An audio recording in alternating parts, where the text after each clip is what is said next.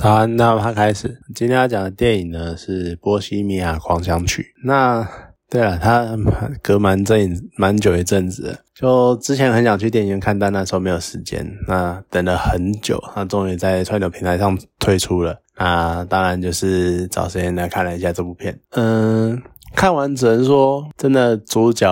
不愧是当年的奥斯卡影帝，就他可以把 Friday 演的那种惟妙惟肖、那种神韵，然后那个样子，然后那些疯狂的那舞台上表演那样子，因为我们不会看到 Friday 他平常的样子嘛，一般人不看不到，但是。就舞台上的印象，然后还有去看回顾以前一些，比如说 MV 啊，或者是呃演唱会现场那些的样子，他真的演的超级像那种举手投足的那种动作，然后那种神韵讲话的那样子，这真的是都非常的像，那真的很厉害。而且他更特别的是，他连 Queen 的其他三个人也长得也找得很像。那当然，我对 Queen 并不是这么的熟，所以就。顶多就只是知道有这个团，然后有听过他们的歌，然后觉得歌很好听这个样子。所以像好，所以可能，但是就算是我这个样子，我看这部片，我都会感受到 Queen's 的魅力，然后还有那种当年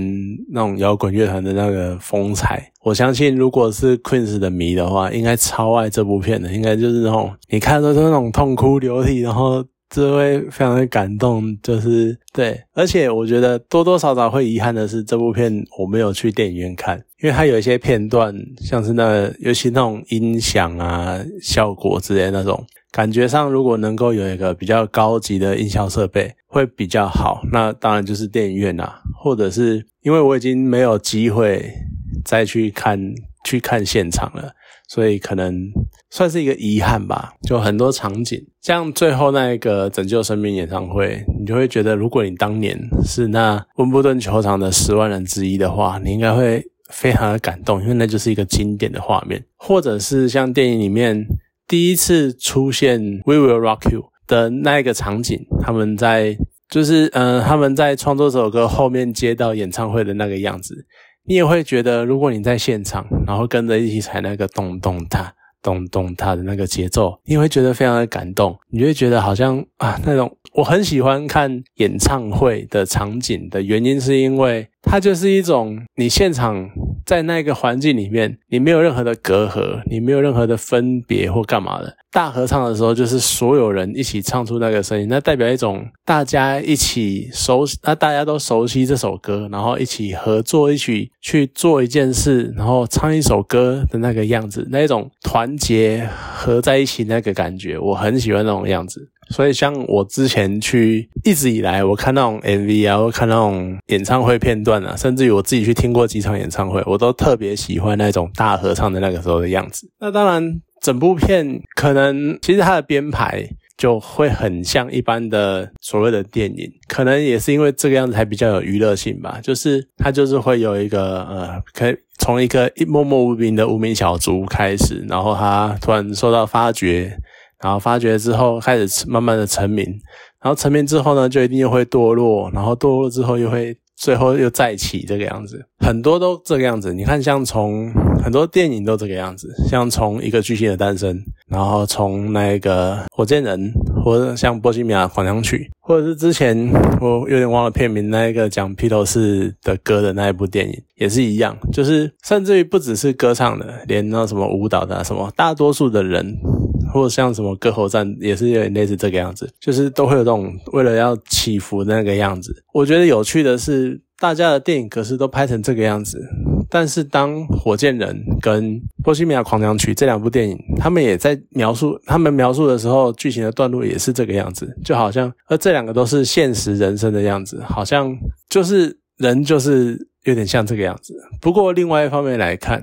我女朋友。在我听我讲完这些之后，他也跟我说不能这样想。有时候呢，就是因为这些人，像艾伦讲的火箭人、火箭人的艾伦讲跟波西米亚狂想曲的 Queens，他们就是因为有这么转折性的剧情发展，才能够拍成电影。如果你拍的是那种一个人一路到底都很顺遂，然后没有经过什么挫折的人，还能够这么红吗？就不一定了。就像爱德红发爱德。他有可能也就那个样子，或者是像就台面上的很多歌手、歌星或者是明星，他们其实并没有接经过这种高高。高低起伏的那种重大转折，所以他们可能拍成电影就没有这么好看。呃，讲的白烂一点啊，就像周杰伦，他感觉好像也是一路很顺畅的拍到，呃，很顺畅的。你看，从这他只是一个高中生，然后慢慢的出道，然后大红，然后现在去中国发展，然后继续当他的大老板这样子。他没有一个很明显的跌落的那个样子，所以就比较少了一点戏剧性。那。可能拍成电影就不会有这么好看，所以可能不会有人想拍的传记。但是呢，也有可能哪一天以他的个性，搞不好哪一天他自己就拍了他自己的传记，也不一定。那总之回到《波西米亚狂想曲》，我觉得这部电影有趣的地方在于，他除了描述弗莱迪他的一生之外，他还带出了整个 Queens 的从兴起，呃，开组团，然后兴起到。中间衰落，然后最后又复出，整个这种曲线也跟弗莱迪这个人一样的出现这样的曲线，而且他还描述了很多在乐团里面的那个状况，就像 Queen's，就像我觉得描述这一点最好的还是弗莱迪自己讲的。他中间曾经自己单飞出去录了一张多的专辑，然后他后来觉得不对，然后觉醒了之后跑回来找回当初那三个 Queen 的团员的时候，他跟他们说：“我在慕尼黑在单飞的时候去录那些影片，呃，去录那些专辑，他们底下的人他们都会照做，照做我跟他们做的事情，但是我觉得那完全就不够。”他需要的是团员像皇后的团员那样去对他的吐槽，或是对他的，或是对歌的重新改写、重新诠释，或者是一些特别有趣的东西。其实这就讲到，你如果今天只是 Friday Mercury 他自己去创作这些工、创作这些歌的话，有可能它反而不会到今天的经典，因为很多时候在你不断的冲突、不断的碰撞的时候，就各自对某些。地方提出想象、提出建议的时候，反而可以让这作品变得更好。而你在这些歌里面，如果你只是，如果你遇到的人只是照你的方式、照你的想法去做，那它就只是你的作品，它不会有这种激荡的感觉，它也没，它缺少了向上更进一步的空间。所以那算是蛮简单讲，真的就像 Queen 复合，呃，重新复团复出的时候。Friday 跟他们，呃，他们自己决定的 Queen's 的所有歌曲，其实就是属于他们四个人一起的作品。真的就是每一首歌的创作，都是他们四个人一起努力的结果，并不是谁的单一的作品，不是谁写的歌，不是谁做的作品这样的，就一直都有这种意义在。那也因为这个样子，Queen's 的歌才会成为这么经典的歌。所以你看，像电影中就很多场景出现他们那种在。争吵歌词，或者是争取争吵那个节奏、旋律的什么，所以其实另外一方面，你就看这部整部电影的前面，多多少少也带出了那一种，Fry 也觉得好像是因为自己的创作、自己的魅力，然后才能够让 Queen 合唱团、Queen's 乐团带起这么大的风潮，好像是他的功劳，而他到最后才了解了这一点。其实你回头想一想，好像真的是蛮多摇滚乐团都多多少少会面临这样的状况，就是镁光灯通常都会聚焦在主唱，或是呃没有或是，就通常对于乐团来，我们目光都会聚焦在主唱上，尤其是对比较不熟的外行人来说，因为如果你是会弹贝斯的，或者是会弹吉他的，会打鼓的。那你才会去特注意特别注意这个乐团里面相关乐器的乐手。对外人来说，大多数会聚焦的都是主唱，尤其是像那一中剧中有一段演记者会更一样，就是 吉他手已经在旁边讲说什么，诶，有没有你们有没有关于专辑的专辑的问题，或者是关于专呃关于音乐的问题？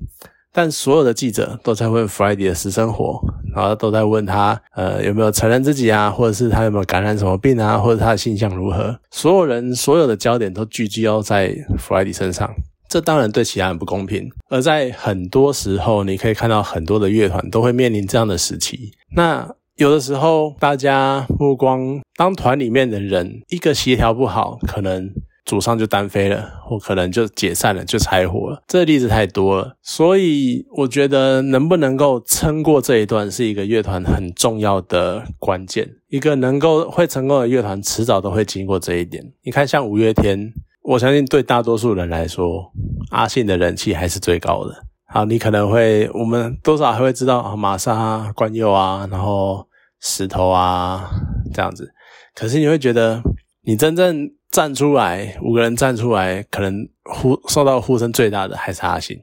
所以这真的是每个乐团都会面临的情况啊。那你要说有点哀伤或怎样的，我觉得多少就是人性吧，因为人就是有一种表现的欲望，所以难免当你。明明是一起创作、一起努力的结果，却看到一个人分享绝大多数的成果，你可能多多少少会心有不满。那 Queen 最后是终于找到了，当然因为每个人的想法或什么，反正最后终于找回了他们的，因为那是找回初衷吧。很可惜，这个时候 Friday 也过没多久就过世了，因为他感染了艾滋。那 Friday 因为整部片。主要还是以 Friday 为主啦，那当然也有讲到他是一个，其实就是同性恋，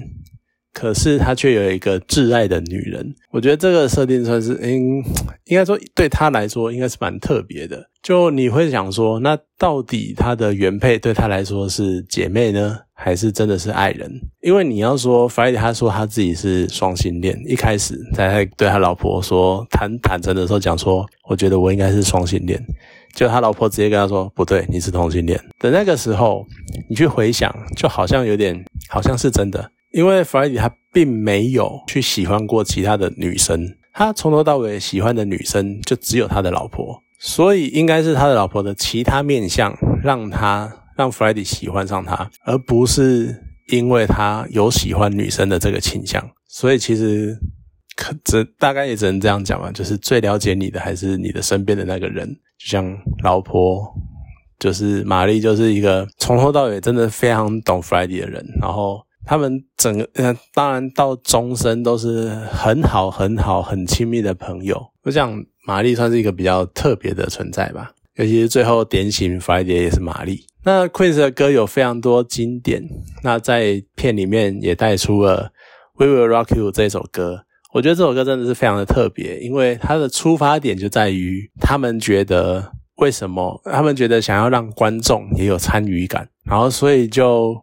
创作了这首歌。而这首歌也真的是很有趣。其实严格来说，它从它从头到尾就是 Friday 在清唱，可是再搭上那个最经典的咚咚帕的节奏，然后再加上全场的那个效应，真的每个观众都可以参与去演奏这首歌。这个真的是一个很特别的尝试，而且相信，而且它也非常的成功。就你从《We Will Rock You》，然后再到那个《波西米亚狂想曲》，然后再到《Disco》那首歌。呃，我讲《Disco》那首歌，可能会有人出来赞我什么，可我真的是没有很熟。歌我会唱，但是我很不会记歌名。总之就是从这些歌，从电影里面介绍这些歌，你可以体会得出来，真的 Queen 他们的风格非常的多变，他们。可以适用于 disco，然后可以像波西米亚狂想曲一样，就是歌剧式的演奏，然后还有像 We Will Rock You 这种突破乐团的框架，让整个让整个演唱会场，让整个所有的观众都成为乐团的一员。他们的想象力真的是非常的天马行空，非常的就突破了很多以往的所谓的框架，算是很特别的创作跟体验，真的蛮厉害的啦。那回到 Friday 身上，他也有一些身份认同的问题，所以我觉得他真的是一个很特别的人吧。我觉得虽然说电影最后又回归到，呃，好像皇后就是要四个人合作才能干嘛，可是我不得不说，Friday 他个人的那种神秘的气质，其实为整个乐团可能说加分或者是提升了很多。像他明明就是巴基斯坦人，但是他。却要换个名字，然后换个身份，然后重新的过这样子，好像他有点不想要承认过去的那个自己，可是他又是一个，就他那种身份认同，他真的是多重身份认同有争议的人。你看他像他对自己出生、对自己祖国不能讲祖国祖籍的那种认同的排斥，然后一开始对于自己同性恋身份的排斥，甚至于在后来那种艾滋病病患的那种身份的那种迷惘的那个状况之下，这些东西、这些事情堆叠出来，然后塑造了 Friday 这个人，然后让他有一种很独特的个人魅力。我觉得也是电影里面看到比较有趣的部分。那在看完之后，尤其是当在讲出拯救生命演唱会的那一个那一排的出场名单的时候，再加上前面的时候，你就会突然发现，你看前面有提到，在当时君临音乐界的帝王，那个什么唱片销售占全世界唱片销售总额四趴的男人 Michael Jackson，然后还有什么？呃，为什么这些人不去？为什么我们还要还要看这四个老头？虽然说没有多老，那看 Queen 这四个老头在台上表演，而不看马丹娜。嗯，提到马丹娜，然后还有那一票出场名单，什么大卫鲍伊、The Who's，然后 Adam 酱，然后什么一堆，当时充满了就也是非常世界知名的乐团们，什么齐柏林飞船这些的，就是你突然会发现，哎。八九零年代摇滚乐是多么的，原来是已经算是那种有点黄金年代那种感觉。就这些乐团到今到今天到我们的生活中，有在接触音乐、有在听歌的人，他们都还是经典，还是那种一出来就可能就有点。讲浮夸一点，就是那种哦，你有听，那表示你很懂，你很懂摇滚，你懂乐团，你知道乐团是什么东西那种感觉。而且听他们歌就是都很经典，都很很棒。然后你就会再回头看现在，就好像会觉得，到底为什么他们那个年代会这么强，而到今天好像变得没有这么突出，没有这么强烈的强，没有这么强势的乐团。可能或许有点可能是因为，也许如果说。整个音乐界的音乐能量有一个饱和的程度的话，他们可能已经到顶了，一然后已经被他们先到了。简简简单说，像《We Will Rock You》或者是像《The Champion》这种超级经典的歌，已经被他们先做出来了，被他们先唱了，被他们先创作了，而导致后来的人呢，没办法去突破这些歌，所以会让我们更难以去记住现在的乐团，然后。不断的还会，现在还会有很多人怀念那一个八九零年代那个时光，就觉得那是一个黄金年代的那种感觉，可能就是这个样子吧。所以当然，我还是会相信之后的乐坛一定迟早还会有突破，但是到底是什么时候会突破，或是以什么样的契机突破，我只能说，可能确信的就那个人不是我，因为如果是我的话，我就不会在这边想到底要怎么突破了。你要有想象力，想象突破的时候，你才能够突破。对啊，或许这就是现在的样子吧。那我们现在只能够缅怀八九零年代那种巨星的风采，然后听着他们的歌，然后回怀念那个美好的旧时光。现在的歌坛就会觉得有点稍微有一点那么无力感吧。还是有好听的歌，还是有很棒的歌，可是可能就少了那种经典的感觉。好啦，反正这部片真的是蛮好看的。那我相信。Queen's 的迷，或者是对摇滚乐有有点了解的人，看到这一部都会非常的感动。尤其是他演唱会的那个现场的片段，你都会觉得你光看那个场面，你都会觉得非常的好像身临其境，然后有点感动的想要让人感动想要落泪那种样子。真的，Queen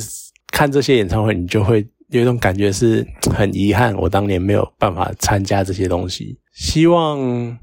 以后能够出现突破这个年代的新的时代吧，只能暂时只能这样讲了。好啦，总之这部电影今天讲讲到这边，好，谢谢大家。